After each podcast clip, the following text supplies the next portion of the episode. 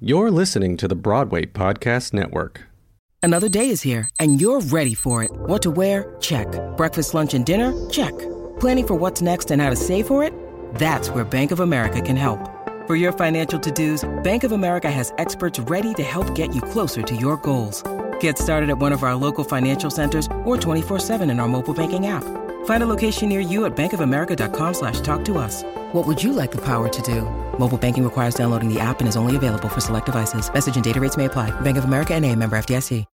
When you need mealtime inspiration, it's worth shopping Kroger, where you'll find over thirty thousand mouthwatering choices that excite your inner foodie. And no matter what tasty choice you make, you'll enjoy our everyday low prices, plus extra ways to save, like digital coupons worth over six hundred dollars each week. You can also save up to one dollar off per gallon at the pump with fuel points. More savings and more inspiring flavors make shopping Kroger worth it every time. Kroger, fresh for everyone. Fuel restrictions apply.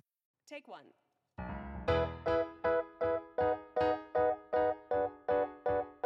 Stephen and Dana, and we're in the room.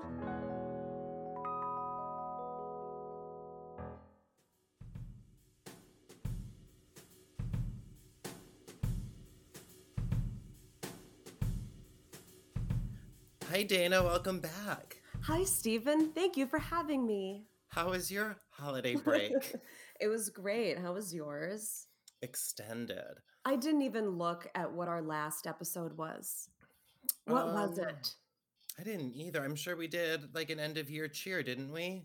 That's what yeah, we tend then, to do. And then January flew by. We played by. Our game and we looked February at our planners. February flew by.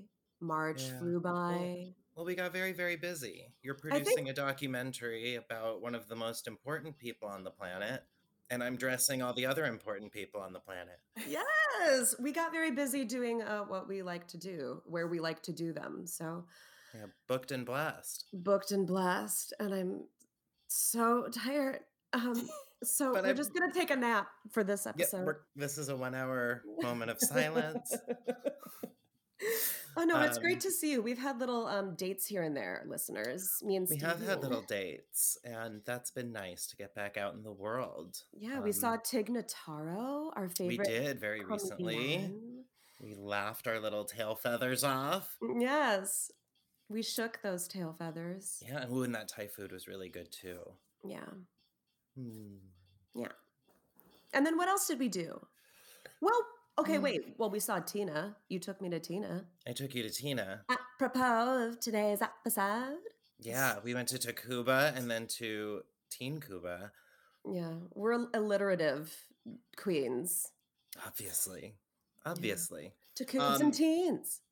Yeah, so I took you to Tina because we were offered some comps at some point, and I wasn't there um, as often as I am now at that point, so I got to see it too for the first time.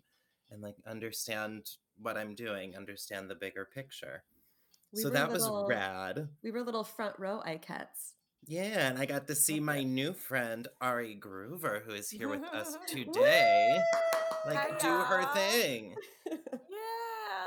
Thank you for being here, my queen. A real life person. Oh, thank you for having me. Uh, you obviously know Ari from Tina, the Tina Turner musical, but we also know her from Head Over Heels with our queen, Bonnie Milligan. Yes, and love. Holler If You Hear Me, mm-hmm. which was the Tupac musical at the Palace yeah. Theater.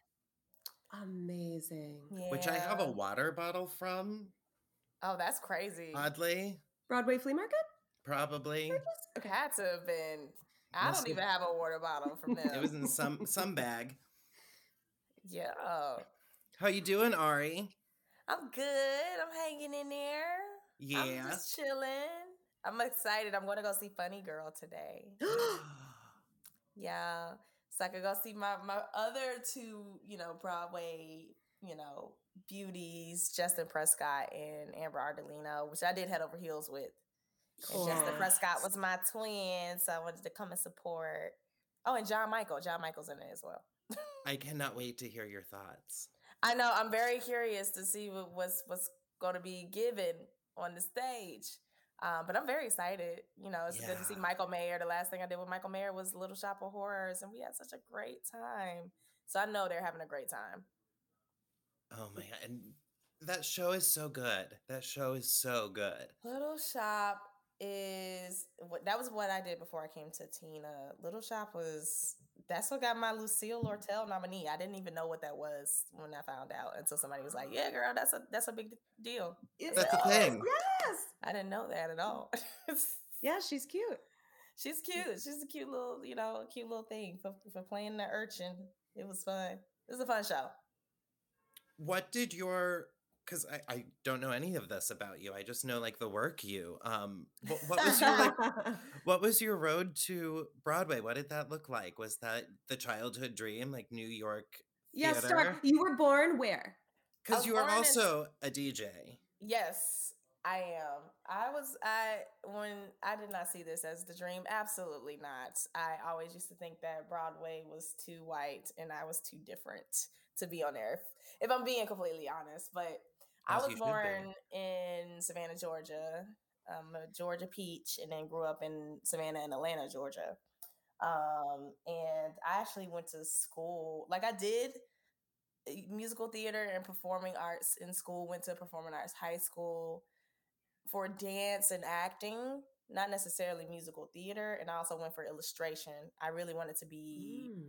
uh, uh, into art and wanted to be a sequential artist for like storyboard animations, um, comic books, because I was a comic book nerd. So I didn't really see myself being a Broadway performer. I actually saw myself either doing art for companies or either being a backup dancer behind some famous singer. That's what I thought I was going to be. And the higher power said, absolutely not. You well, no, no I will. I'm going, I'm going to fight back on that because we can see you. We're all virtual listeners. Yes. And I can see, is this your apartment? Yeah. Just circle yes or no. Okay. I'm so, in Jersey City right now. Okay. So you have some banging art on your wall and also on your earlobes. Oh, your yeah, earring, I, I can tell you are an artiste and do not hide that light under a bushel. Oh, no. Yeah, I should I should appreciate it more. I mean, that is what that was one of my first loves. But yeah, I never thought I would have been on musical. Just in would have been here on Broadway. But I'm here. Yay! You're what was here. Your first uh, theater experience? What kind of gave you that juice?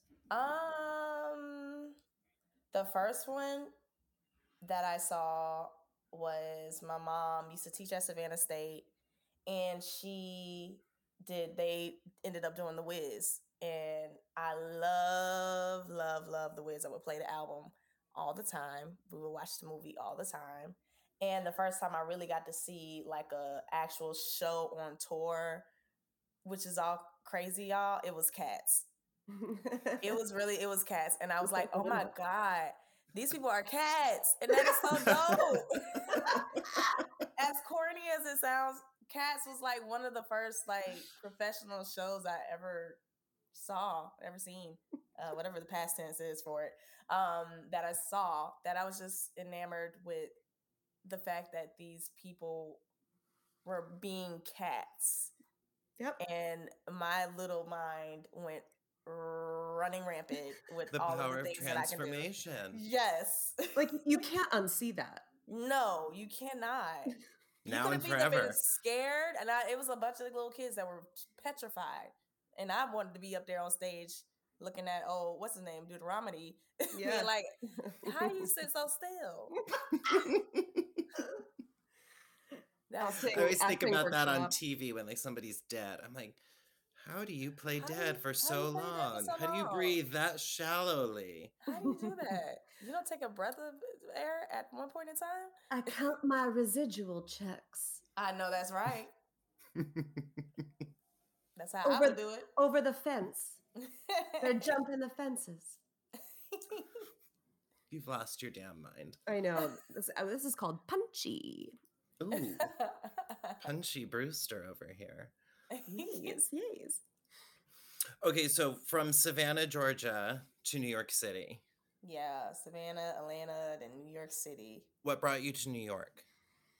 What brought me to New York was the first show that I ever did in New York City, which was Bear the Musical off Broadway. Yes. And it was the revival. I don't know. What did you say? Revival? Well, I guess you could say that. It was a new version that we did at New World Stages. And the wonderful Stafford Arima directed this. He's also the person that directed Allegiance, uh, for people mm-hmm. who may not know who he is. Mm-hmm. Um, and then uh, got here. Had no clue. I was like, I never thought that I would have been in New York being some character dancing mm-hmm. with Travis Wall, Travis Wall teaching me choreography and then doing the craziness stuff of theater that we do. And yeah. that's what got me here. And that was like in two thousand twelve. So that's almost ten years ago, actually. I had no idea that it was just that you booked, you booked a gig that took you here and here you stayed. And I stayed. Uh, it was just, it was no point in me going back to Atlanta because at the point, at that time, there was just nothing there for me to sort of go back to. Um, mm-hmm. So I just thought maybe I would just take my chances here in New York and see what happens. And, you know, I had little jobs, survival jobs here and there. My favorite one was working at the Museum of Sex. Y'all, that was a very yes, yes. interesting job. What was your, if you'll pardon the pun, position there? My position, ew, if it was up to me, it would be working with all the doggies. Now I'm playing. Uh, my position, I was actually like a sales clerk at the store. And it was interesting because we had to learn a lot about the toys. So mm-hmm. different companies would come in and they would give us some of the toys for free to sample, try out. And people would ask, you know, how do you feel about this toy? I'm looking for something for my wife, or I'm looking for something for my husband. I'm looking for something for my partner. Um, what would you suggest? And it, it took a lot of actually educating myself on one, what I liked, um, in order to like, you know, tell, tell others what is the greatest, you know, toy. Not only that, you have the museum, but a lot of people would also come there for certain events that they would have there. Um, well, you know, sometimes they would teach people like a beginner's course on, you know, uh, bondage, you know, S and M, and and you mm-hmm. know, it was it was actually very safe for the most part. You know, you get some of your crazies that think, oh, you're a prostitute, and you're like, no, that's not how this works. Yeah. Um, also sex workers, let them have their, they need money too. Um, but it was it was a very educational environment for the most part that I actually had fun. I was like, oh, this is kind of cool. You got the companies that are really wanting to know your input, you know, what mm-hmm. you think about these toys. Uh, can we try it out for, you know, this amount of time? Um, this is the thing that's in season. This is the ones that the couples really like. It's, it was pretty interesting. Um, I bet. A lot of, a lot of uh, information that was shared. And I was just like, oh, that's, I ain't want all that, but okay. But it now was great. You know. Now I know. But it was great. And then from there, in the meantime, went did the survival jobs and then ended up booking Holler If You Hear Me, the workshop, which was like right before we went on Broadway. And the workshop was very special because that's how I got to meet my dear friend, you know, God rest his soul, Chadwick Boseman, because mm. he was the lead before um, Saul yeah. Williams took over. And he was such a, a light and a leader.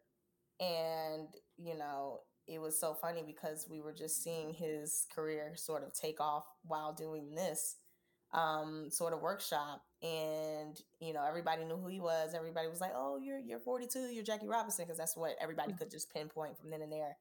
And he was going to go do James Brown after that. And then along with that, finding out that he was going in for Black Panther and all this stuff. So he was taking off. But it was mm-hmm. a good, you know, experience to, I think everybody now knowing what we know now and now seeing the things that have happened, we understood that that experience was really to all fellowship as a family first before we even went to Broadway and sort of the fellowship him because he was really, really, really a good guy. Um, mm. was really about giving back. So that was my first interaction with uh, Holler If You Hear Me. And then, you know, trying to figure out if we were going to make it on Broadway. And then they decided to put us up at the Palace, which was the biggest theater, one of the biggest theaters of all time. And I said, very wow. big. yeah. This is currently this is hovering in hovering the air. Hovering in the air. Don't know what's going on. She's just floating. I'm cool with that. I'm cool. Cool Am with I? that.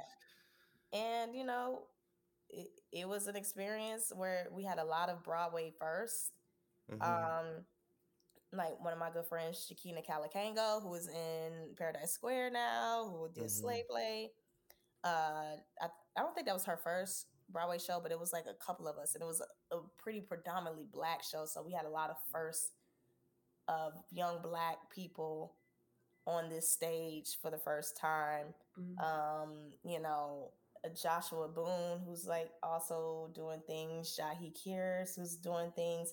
Everybody is doing like magnificent stuff from that show, and I didn't realize that that Tupac musical was a catalyst for a lot of things that are sort of happening now, um, which, you know, kind of sucks because we were kind of, you know, put on the back burner for a lot of things, but right.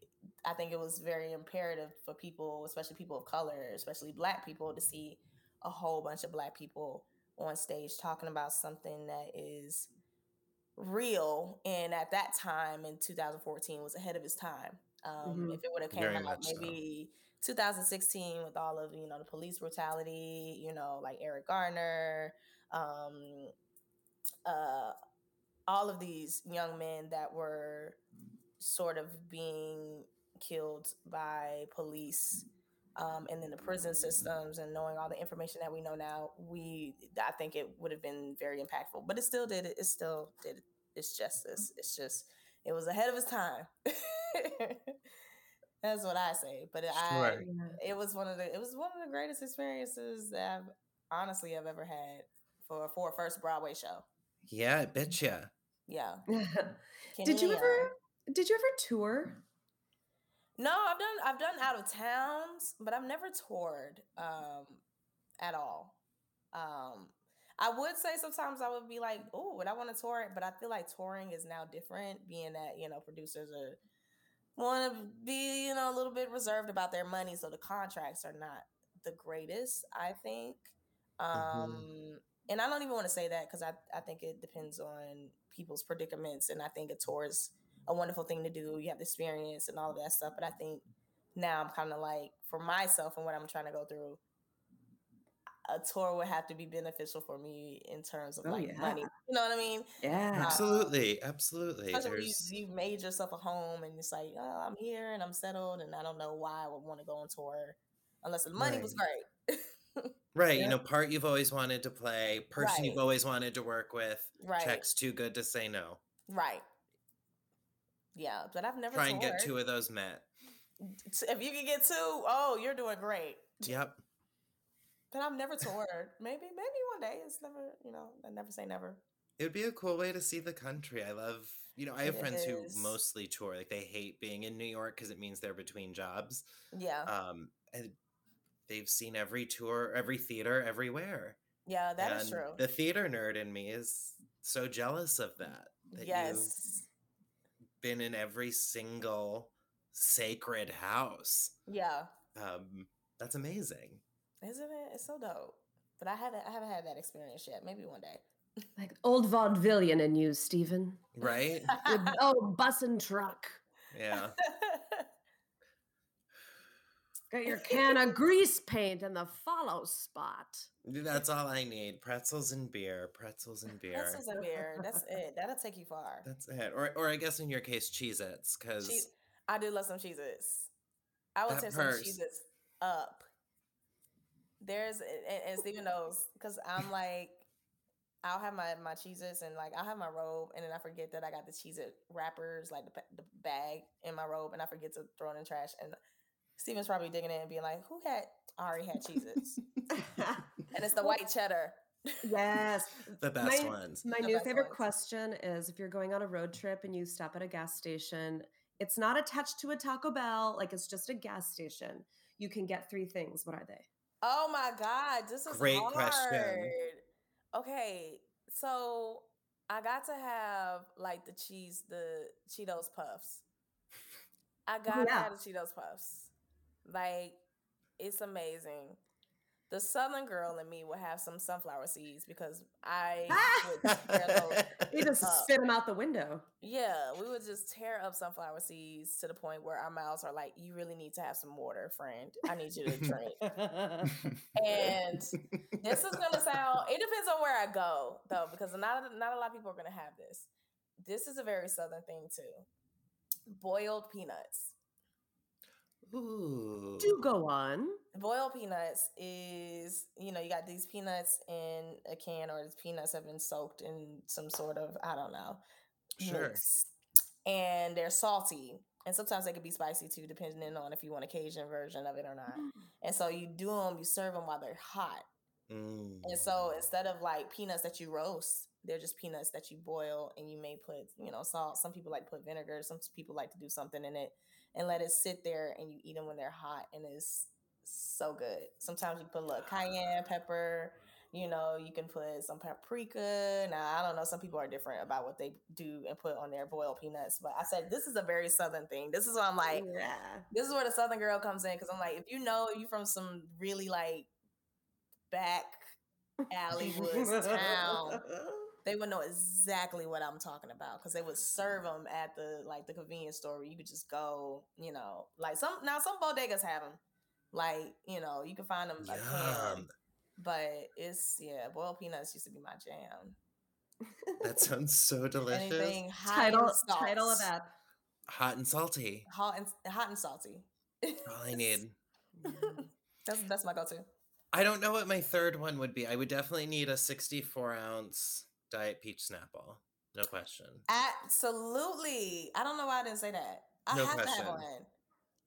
I'm thinking some corn nuts for salty and crunchy. Okay, okay, I like that. And then I want something sweet to balance it, so some sort of, I'm between like the the sour gummy or the Werther's Original Soft Chew. Oh. For the... Yeah. That's decadent. I would. I'm always a Werther's Original. Yeah. Yeah. Yeah. So good. I don't know. I feel like I want to. I want a little sour. I want a little kick. Yeah. A little tart. Yeah. Yeah. So I can annoy somebody. In and the you car. Could feel it right in the back of your right. tongue. Oh my gosh! Yes. Oh. As I. Oh, I can feel it now. Damn it! I can yeah. feel it after yeah. going to the dentist to get my teeth cleaned, and my dentist was like, "Great choice." Sorry. Yeah, great one. Um, Ari, we have to talk about your recent uh, appearance in the press. Oh my God. You've been all over these pages. It's crazy. And these screens. It's crazy. Because during our Mega Mix, your wig flew off. Absolutely. How far did it fly? Off. It just fell off the floor. To the point where I said, I need to pick it up and get it out my way. Because at this point, I'm I was over the show at that yeah. point. There was it, was it was a bit of a gremlin show for a lot of people. That yeah. show was off balance. Very say. Off balance. Interesting. And, and I said this it. to you that night. And I said this to you that night. When, and Julia Murney taught us this on this podcast. When you are a leading lady, there is kind of this unspoken um, responsibility that you yes. have to lead the company. Yes. You, so you're not just doing your part. You're not just in your track. Like, everyone in the building is now taking their cues from you. Yep. So if you start to get a little flappy, everyone else is going to start to feel a little flappy. Mm-hmm. And it, it it is the burden... that you bear, and yeah. sorry about it. And also, congratulations, they trust you to do it. And you did it. All of that to say, that show happened because you remained cool as a cucumber. You let it roll off your back like a duck, mm-hmm. and you went on that stage and you quacked. I surely did. Hey guys, it is Ryan. I'm not sure if you know this about me, but I'm a bit of a fun fanatic when I can. I like to work, but I like fun too. It's a thing. And now the truth is out there. I can tell you about my favorite place to have fun. Chumba Casino. They have hundreds of social casino style games to choose from, with new games released each week. You can play for free anytime, anywhere. And each day brings a new chance to collect daily bonuses. So join me in the fun. Sign up now at chumba casino dot com. No purchase necessary. V G W Group. Void where prohibited by law. See terms and conditions. eighteen plus. It is Ryan here, and I have a question for you. What do you do when you win? Like, are you a fist pumper? A woo-hooer, a hand clapper, a high-fiver. I kind of like the high-five, but if you want to hone in on those winning moves, check out Chumba Casino. At Chumba Casino dot com, choose from hundreds of social casino-style games for your chance to redeem serious cash prizes. There are new game releases weekly, plus free daily bonuses, so don't wait. Start having the most fun ever at Chumba Casino dot com. No purchase necessary. V G W Group. Void where prohibited by law. See terms and conditions. eighteen plus. And then the wig falling off was just the cherry on top. It was. I was like, oh my gosh, you gotta be kidding me. The theater ghost said, just one more. Just one more. There's some ghosts at the Lunt-Fontanne. They are really comedians because they really like to pick and choose who they're gonna mess with. Yeah. it's, it's, it's, they're, it's friendly ghosts. they're friendly they're, ghosts. They're Caspers. They, they're Caspers, but they, they do like to shake things up every now and then. It's still their house. Yeah, it's still their house. Mm-hmm. Um, I had a front row seat to all of this, so I'm stage right. We like to, we all know the the Mega Mix choreo backstage, so we all like to, you know, do it from time to time and give the girls on stage a little extra energy, because yes, that extra ten minutes after you've bowed is hard. It's hard after doing a show that's almost like three hours. Yeah, and what and what songs are in the Mega Mix? Like, put us in the room if we have not seen it. So. If you haven't if you seen can. it, I don't want to. I don't know if I can give it away. You can't. Though. Maybe okay. Maybe you can. Let's say it's Tina Turner's biggest hits. It we'll is keep, Tina Turner's. We'll keep one hits. A surprise and the other one, because there's video of your wig flying off. Yeah. Is yeah. Proud Mary. It's Proud Mary. To be expected. Okay. Right? Yes. We'll add that to our Instagrams. The other ones for for the Tina people, I don't want to ruin, because they really love that song. So okay. I'm like, yeah. you know, it's a, I don't want to ruin it. But and it's and it's the the funny thing is is that in Tina, I normally play Tina's sister. So I play the opposite of Tina in almost everything that she does.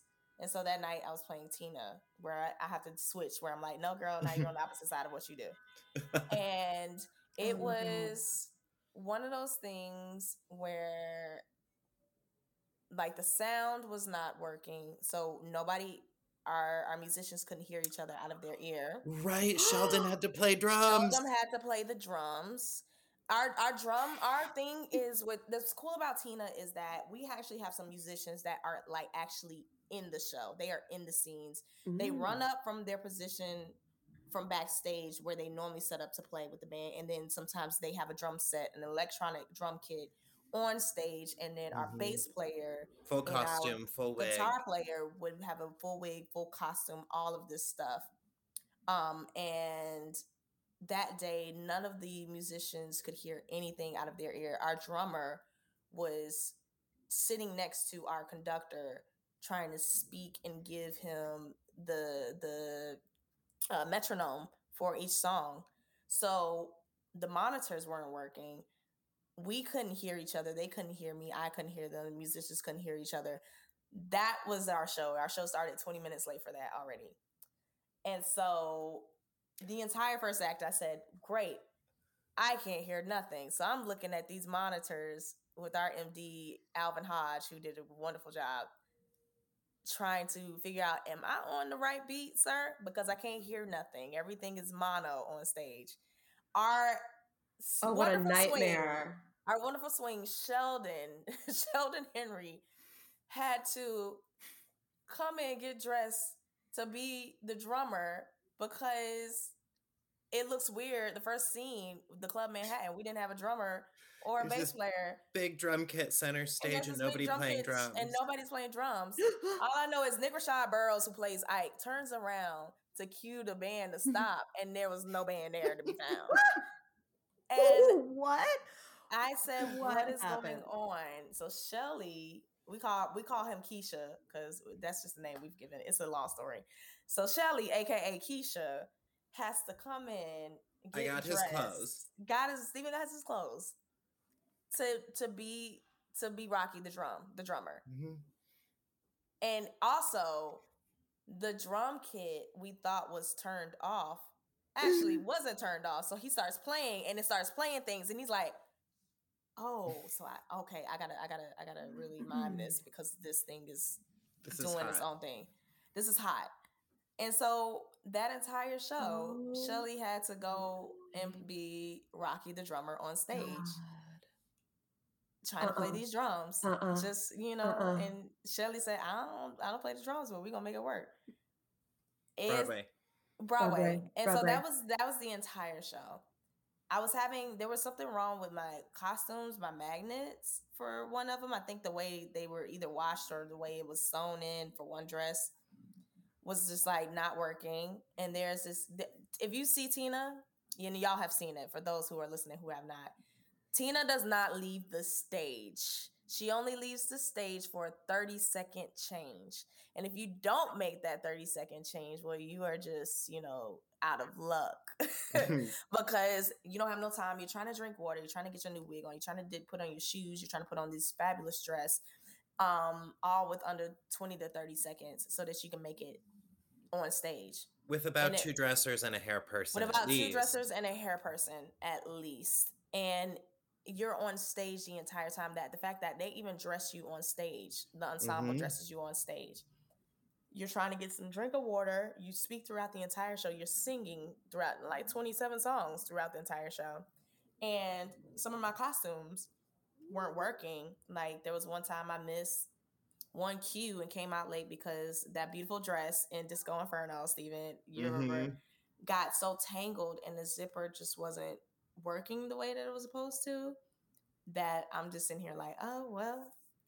We'll see if somebody will step up and be the lead. Please, somebody take over. You better be good to me. Better be good you to better me. be good to me. And the ghost at the Lunt-Fontanne said, absolutely not. So it was, that's, that was just like, that was the whole gist of the show. And we were already coming off with that energy. And I was like, instead of being mad about it, I was just like, all right, well, cool. Next one. We'll, we'll get it next time. Because yep. you just don't have time. You don't have time to be flustered. Because if you're flustered, it's going to ruin your whole show. It's like you don't mm-hmm. have time. So you get through it. And, you know, you're like, okay, I made it through the show. All right, let's let's do this thing. Let's close this baby out. We're already twenty minutes behind. And, you know, we don't want the people to get overtime. It's eleven fifteen. It's eleven fifteen. So the people are already getting getting overtime, right? And do this, sing the first song in the mega mix, get Christ. to Proud Mary. Everybody's like, yeah, do it again. And we're like, oh, yay for y'all. Because we love time. you. One more time. And we get in it and we get into the, you know, her signature moves. And all I know is the wig falls down. And I was so mad to the point that I said, you know what? I get the wig, I scoop it up, throw it stage right, and then get right back on beat because I said, I got to go home. I have to go home. We're going to go home. Whatever it takes. Whatever it takes, we're going to go home. And so everybody's screaming while they're seeing my wig cap and the magnet that is on my head. And doing the choreography. But then at some point, there's a guitar solo within Proud Mary that gives me enough time to go off stage and then put my wig back on. And I was like, see y'all, theater magic, voila. Bet you Harry Potter isn't doing this, honeys. That guitar solo is what, eight bars, maybe sixteen? Maybe sixteen? Like huh. maybe. It could be about a good eight because it's so quick. She walks oh my God, off stage, right? So and Crystal, our questions. Hair supervisor, is like pulling pins out of her wrist like a bat out of hell and just pinning this thing back. And Ari's like, I'm good. I'm good. And everyone's just like, where, wh- how can I help? And everyone yeah. knew just to not get too close, let them do it. And she walked right back out on that stage. And she was like, there you go. That's it. I it's mean, back. What's Annie. your next question? Wingardium Leviosa, y'all. This is Harry Potter who... Any acting teacher will tell you your greatest acting moments, your most inspired moments will come when you are over it. When you are tired, then do your scene. Oh my gosh. You will be amazing. And she's yeah. not wrong because the way I th- picked up that wig and I said, you know what? I've had it up to here. Ghost of the Lunt-Fontanne. Glenn was practically on his knees, just like trying to grab it off the stage without getting kicked by Katie Weber. Without getting kicked by Katie, Katie Weber. Katie Weber was like, wait, your wig fell off. So So I have a question regarding the wig. Do you have a protocol of what happens if it does happen? Well, I bet you they probably will now. They will. um, there was no protocol. I think it, and to be honest, I don't know if that could have happened to anybody else that night. I don't know what anybody else would have done. I would assume that most of them would have gone on because I, I think everybody is professional and wonderful at Tina, that they just have that, yeah. you know, mm-hmm. instinct to do it. But and I don't know. Yeah, it, I don't know how they would have felt afterwards. Um, so I was like, there might have been a reason why it sort of happened to me. Because most people yeah. are like, yeah, Ari, you know, she gets a lot of the, you know, if anything happens, she's normally good with going on, unless if it was like something that somebody was in danger. Mm-hmm. Um, normally I will continue to go on and just be cautious about it. But I don't know what people would have done, honestly, right. if that would have happened to them. I don't know it's if they would have wanted to continue. Yeah, response. It was. And I just was like, girl, we fighting because we got to go. Mm-hmm. Yeah. Mm-hmm. You we gotta go. Did the math real quick that, okay, it's Mega Mix. Nobody's in danger. There's no more sets moving. No, there's no there's entrances. Nothing. There's nothing. There's We've nothing. bowed. This is extra. This is extra. So, so make I'm going to make it right. extra. And we sure what, did. What press picked it up? I mean, you were everywhere. People Magazine. Wendy it was, Williams. It was like, it started with People Magazine and then it just went on from here, and then it was on Good Morning America, then it was on Wendy Williams, then it was on The Talk, and then somebody said it was on Access Daily with Mario Lopez being like, oh, that was so great. And I was just like, I'm sorry, what is going on? Then it was on uh Huffington Post, then B E T, you know, you B E T is a black person, you like, oh, I done made it. Um like BuzzFeed, a whole bunch of other stuff where I was just like, how did this get this far? Is that a blessing in disguise? Would you call it? I guess you could call it that. You know, or as my my little cousin, she liked to say blessing in disguise because she thinks it's in the sky. And I was just like, oh, that's so cute, girl. It's a blessing in disguise. That's what she says. She's not wrong. She's not wrong. She's not wrong. She's not wrong. So I, I assume so, I guess. I love what Sherry Shepherd said, uh, you know, as a Broadway vet herself. Okay. From Cinderella. Um, she was like, anybody who's worn a wig, you know when it's about to fall off. Because it slides first. It never just it flies. It never just flies. It slides first.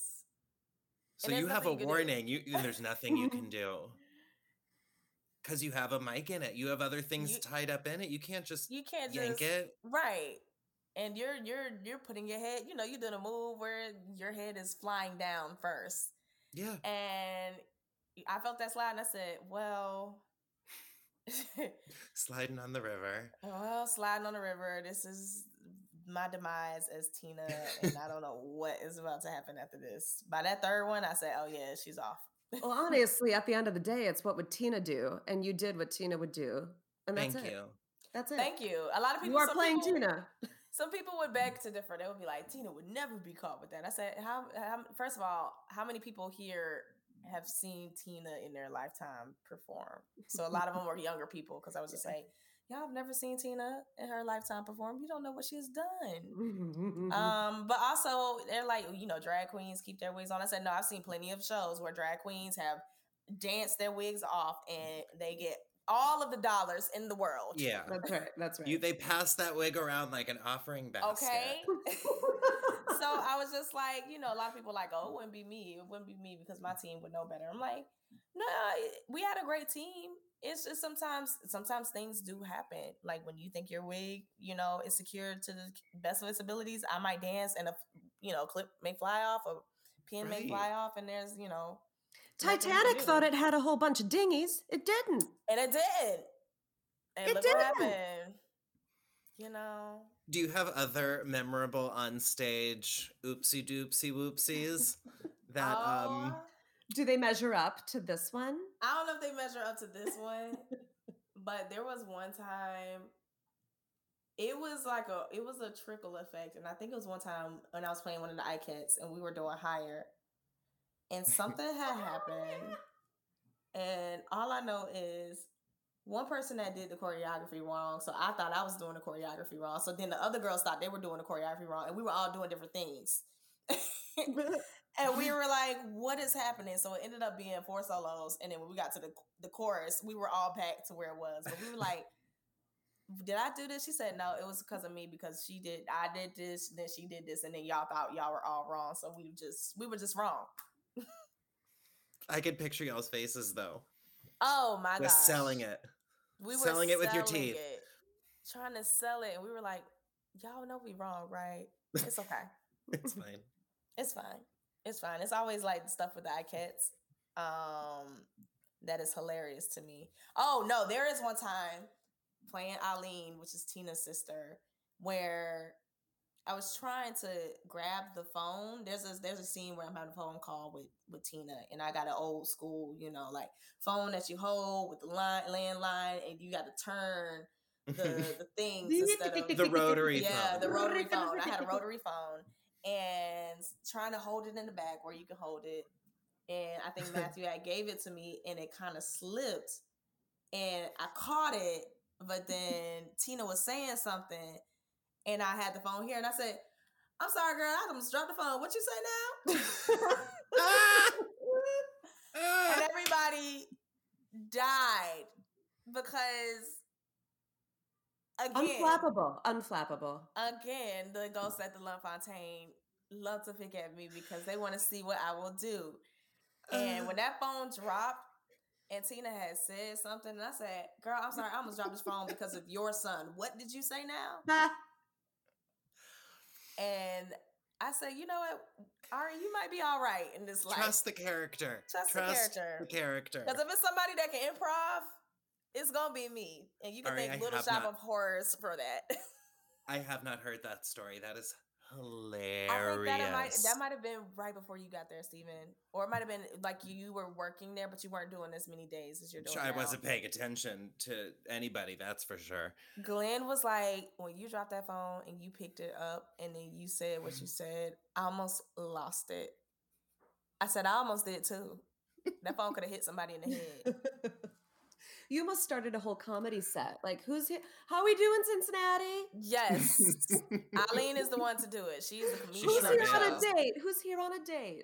Oh my goodness. It was, that was the the one time I said, you know what, Ari, I don't, maybe you just need to quit, girl, because you just, the, the ghosts at the Lunt-Fontanne just love to pick at you. You got to find something else. That's brilliant.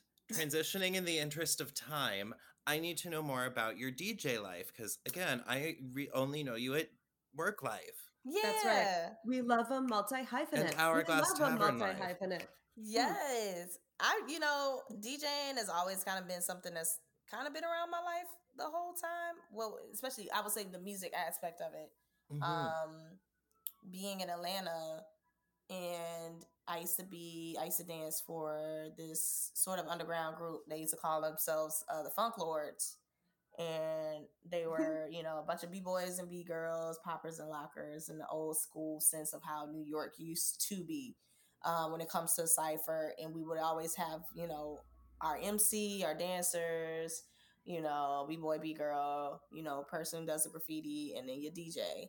And so our D J was like, you know, just integral to the whole function. And I would always be around the D J. We would always change vinyls or, you know, exchange vinyls for, you know, something. And let me listen to this. So it's always been there. But it wasn't until I got to New York City where I was just like, you know what, I'm actually in the Mecca. So let me try to, you know, do this thing.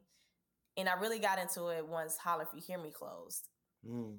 And I was just like, you know, maybe I should really start to get into DJing. So I ended up buying like a turntable, this equipment, this mixer, um, and an M K two technique for all the D Js, techniques who all D Js out there listening. Y'all know exactly what I'm talking about. It's like the the diamond, you know, turntable you're supposed to have. They don't make them anymore. So, um, wow. But I got started with this because I was just like, I have a love for music. And then I had a mentor that I met with. His name is O P Miller. He goes by...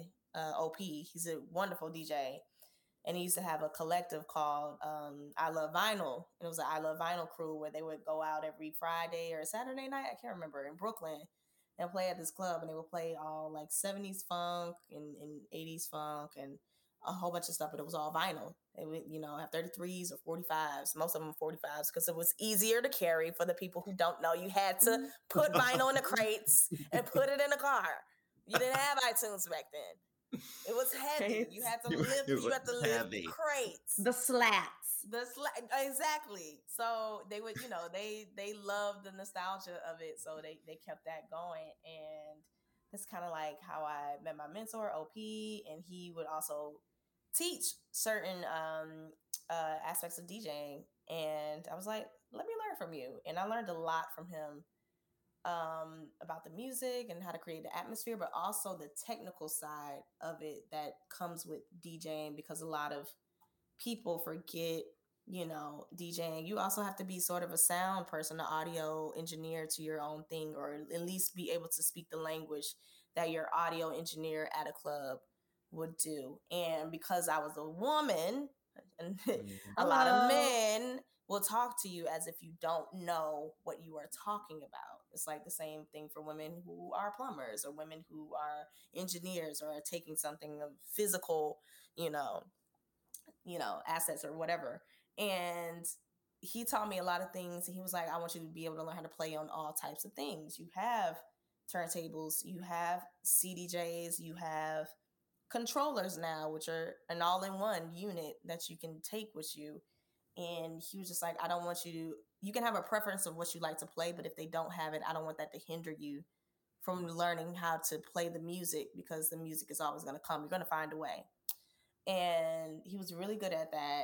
And all I know is I ended up really getting into it. And I think it's because of also being a dancer. I was really into, you know, creating an atmosphere. So I would create playlists in my room, send it to people, or I would go to certain places and we would do a snob. Like for those who are in theater, if you know what a snob is, they would normally do it on Sunday nights. Or, I'm sorry, not Sunday, Saturday nights. And it would be after a two show day.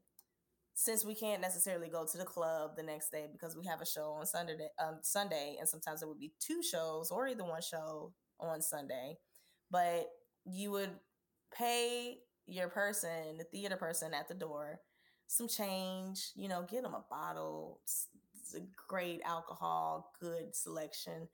And you can stay in your theater, in your dressing rooms and party and play music until maybe like one or two a.m. in the morning. And it's something that I started getting into. And to be honest, the big person who really started it is my brother and my actual like business partner in my actually D J collective. His name, his name is Preston Duggar, and he goes by D J Duggs. He started doing this at Memphis a long mm. time ago, like in two thousand nine, and it became something that we all kind of have done. And so because of that, having theater as a background and then having DJing as a background, I wanted to be part of this collective and started this collective with my business partner, D J Duggs, who was the same thing. He was a not only a company ballet dancer, but he was also a Broadway person and a D J. So we got together with a, our other business partner, and she's a lovely, lovely woman. Her name is Emily McGill, and she was really good at doing a lot of P R, um, uh, also a lot of A R for a lot of companies. She would work for Kenny Leon. She has done a lot of different things with consulting, and she's also a theater person who loves music. We all decided to make this collective called Snob, and for us, it's Sunday nights on Broadway because Sunday is our Friday since we're off on Mondays. And we started doing these parties, these monthly parties for the Broadway community or people who are artists who have always wanted to go to something that's underground and have a chance to be free, drink, have a good time with all, without feeling like they have to be performative all the time. Mm-hmm. Because, you know, as performers, we're always feeling like we have to, you know, get up and perform to, to get through the day. And this was something that we decided to do in like, I want to say twenty eighteen, twenty eighteen. Yeah, twenty eighteen was our first year that we did it. And you know, despite the pandemic, we've still been been holding on to it and have been branching out and getting bigger. So because of that, we've been DJing for opening parties. The last biggest thing we did was the opening night of, not the opening night, but the reopening of Broadway with Passover. We did a block party. That was rad, huge. Of course. That's so cool. And so because of that, we've stor- sort of been getting our name out there of what we can do and what we can offer, and hopefully, you know, branch out even more with that within Broadway. Because I think every industry sort of has that underground parties that people go to. We already know musicians have it. Prince used to do it all the time. Mm-hmm. Um, mm-hmm. Movies, they sort of have it. Um, Broadway and theater don't really have that world, and it's definitely a world there for the people. So we we wanted to try to create it and dabble in that, and that's basically how Snob became what it became, and how DJing has been going for me. So a lot of opening nights. Yeah.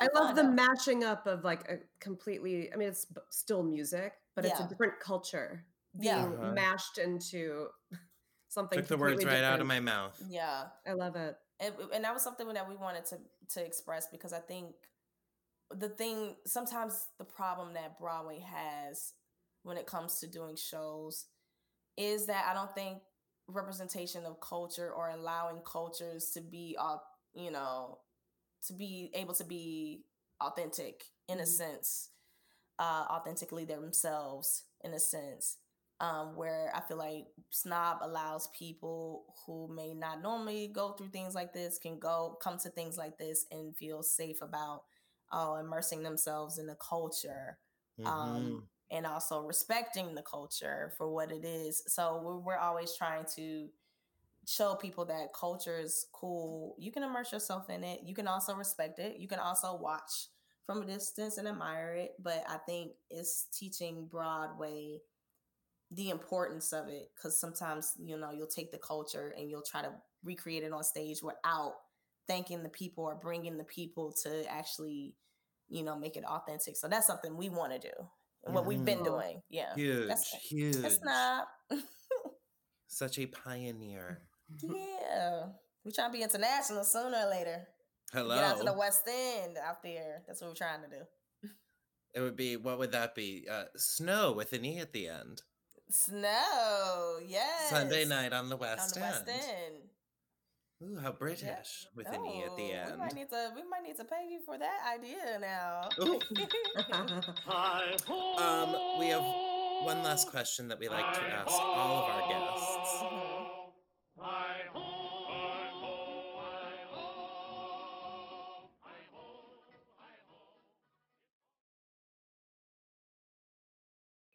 There are seven very well-known dwarves in history. If you were okay. the eighth dwarf, what would your name be?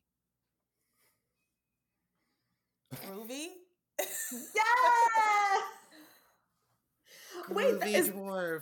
That's I mean, my first I, groovy. Groovy, groovy dwarf. Groovy. That's perfect. I mean, it's my last name. My last name, and a lot of people are like, "Is your last name actually Groover?" And I'm like, "Yeah, y'all. I really can't make it up. I can't That's make God. It up. That's God. That's God. That's I God. Had to double check. I was like, "Is that real?" Yeah, because a lot of people are like, "That's a great stage name," and I'm like, "Nah, I really wish I could say it was, but it wasn't. Can't take credit for that one." Groover, grooves, groovy, gravy, yeah. groovy. Thank you for joining us. It was so lovely to meet you. Of course, it was lovely to be around y'all, beautiful souls. Thanks for spending part of your day off with me. Oh, of course. Where this can is, people? This is fun. Where can people find you, follow you, and keep up with you on the internet? Okay. Um, and I really suck at this, y'all. I really have to be better about this. But um, you can either follow me on Instagram, which is my D J name, which is Ari, A R I underscore, and then Grooves, G R O O V E S. Um, same thing with Twitter as well. I, I'm on those most. I mean, Facebook is cool, but I use that for friends and family. Y'all really don't want me on Facebook because I don't really say too much. I, I don't. Um, I'm working on rebranding my website, which is ari grooves dot com, but I have a link tree on my Instagram. So if you ever want to find something, it, you can go there. Love a link tree. Shop. Yeah, a little one-stop shop. Same thing, Ari Grooves, link tree. You can find that. Oh, you're so cool. Oh, thank you. Stephen, Stephen well done. Oh, thanks, Wayne. Um, I'll see you tomorrow. But I'll see you tomorrow. Then. In the Room with Stephen and Dana Bye. Is produced by Bye. Stephen Ferrazzi and Dana Craig. Special thanks to Joel Wagoner for tinkling the ivories on our theme song. Hit him up at joel wagoner dot com. We apologize, and you're welcome. We'd also like to thank Jesse Wiener, W I E N E R, for our jazzy original music sprinkled throughout each episode. You can find him at jesse wiener dot com. Last but certainly not least, we'd like to thank Kevin Thomas Garcia for taking all of our ridiculous photos. You can find him online at k t g n y c dot com. We are all over the internet on Facebook, Instagram, and Twitter at In The Room Pod. Follow us, like us, share us, pimp us out. And don't forget to subscribe to In The Room Podcast. We everywhere, so subscribe. And thank you so much for listening. Thank you so much.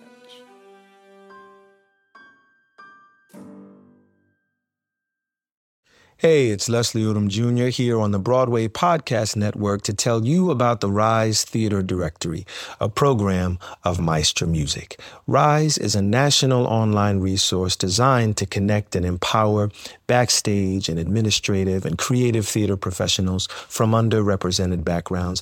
If you work or aspire to work in the theater community, this can help you find your next project. And if you hire theater professionals, search the Rise Theater Directory to find your next team. Create your profile now and get more information by visiting rise theater dot org. That's theater with an R E R I S E T H E A T R E dot org, because only together we rise.